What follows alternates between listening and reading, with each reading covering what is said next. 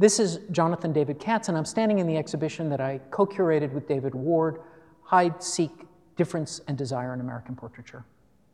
This is an exhibition that attempts to cross the gulf between knowledge and acknowledgement. Every picture in this room, indeed, in the entire exhibition, has been in a museum before, has been publicly exhibited. There is nothing new on the wall. What is new is the way we're talking about it. Because each of these works talks about aspects of sexual difference, and that is new. That has never been addressed. In this room, which is the inaugural room of the exhibition, we can get a real sense of how powerfully the past is distant from us. The codes that govern the representation of sexuality here um, are very different from what we are familiar with today. And in fact, the very organization of sexuality in this period, roughly 100 years ago, is very different than our contemporary one.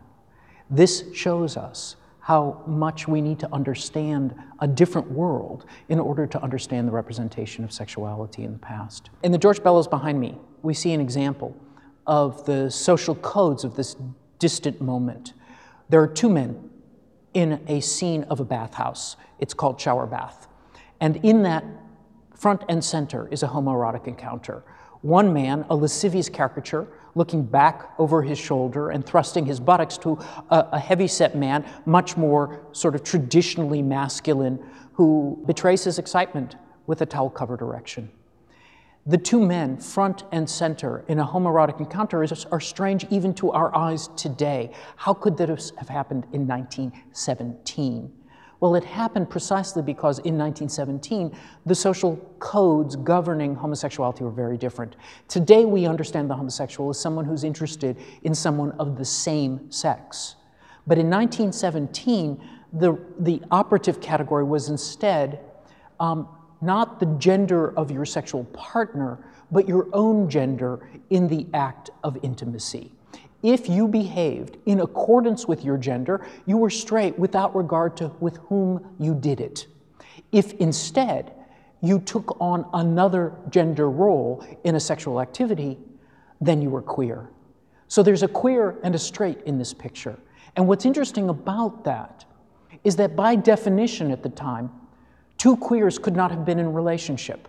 One needed, right, the straight guy in order to fulfill that erotic possibility.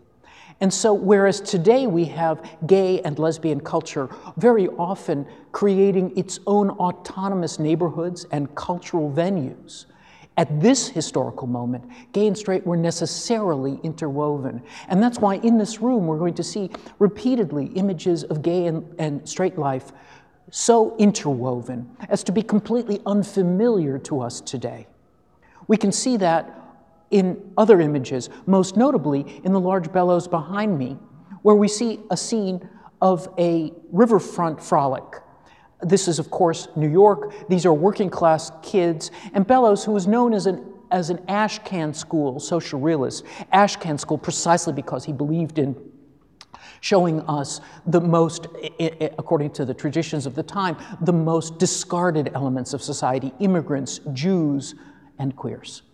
And in this image, we see a lot of mothers bringing and dropping off boys. We see boys skinny dipping in the river, a sea, in fact, of naked male flesh, often youthful flesh. And everybody is belong, belongs there. Everybody's position there is motivated, save one figure. And he's wearing a top hat and gloves and a black suit, and he's a dandy. And he's just there to watch. Bellows remarkably aware of the dynamics of eroticism in the new urban spaces. Behind me as well, you'll see an image by Leyendecker, an image, in fact, of his partner, Charles. Charles is included in almost all of Leyendecker's images of the Arrow Shirt Man, his great invention, one of the icons of 20th century advertising. Um, what to our eyes seems very much like a homoerotic domestic scene was to the eyes of the people simply uh, of the pe people of the time simply a scene of men at their club.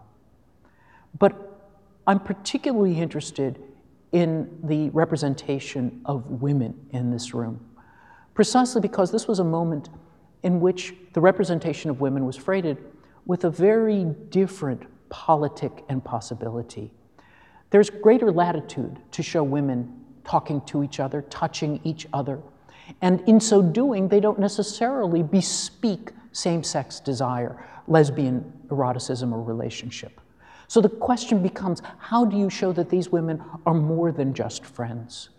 Paradoxically, Cecil Beaton chose to separate Gertrude Stein and Alice B. Toklas, the, the twin partners in his image, in order to suggest their relationship. And he beautifully drops this electrical wire between them as if to electrify the empty space between these two figures. Likewise, Berenice Abbott, in trying to imagine an iconography of lesbianism, remarkably develops a mode whereby she takes the mask that would presumably cover the face of someone in the closet and puts it on their top hat. And not just one mask, but two, bespeaking the twinned identities. But even more compellingly, we must remember that she did this in advance of the metaphor of the closet. So she's inventing the very pictorial vocabulary that would inform representations of same sex desire for decades to come.